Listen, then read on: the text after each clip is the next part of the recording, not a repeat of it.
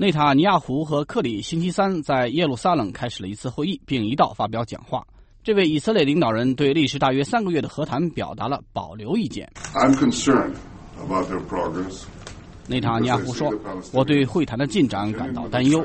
因为我看到巴勒斯坦人继续在煽动，继续在制造人为的危机，继续在避免和逃避为了实现真正和平而必须做出的历史性决策。”克里星期三还与巴勒斯坦权力机构主席阿巴斯会面。克里说：“谈判总是会有困难和矛盾的，但是他有信心认为各方能够共度艰难。”他说：“以色列人和巴勒斯坦人都需要做出妥协和艰难的决策，以实现他们的目标。”克里还谈到了内塔尼亚胡感到关注的另一项问题，那就是世界各大国有可能与伊朗谈判达成协议，放松制裁，而伊朗却不必全面的废弃核浓缩能力。Our goal is an Iran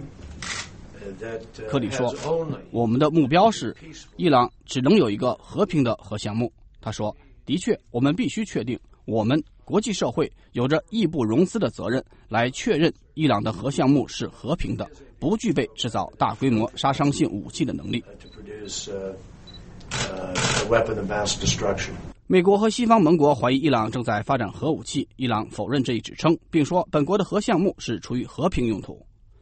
伊朗外交官星期四将在日内瓦与五常加一的谈判人员举行另一轮会谈。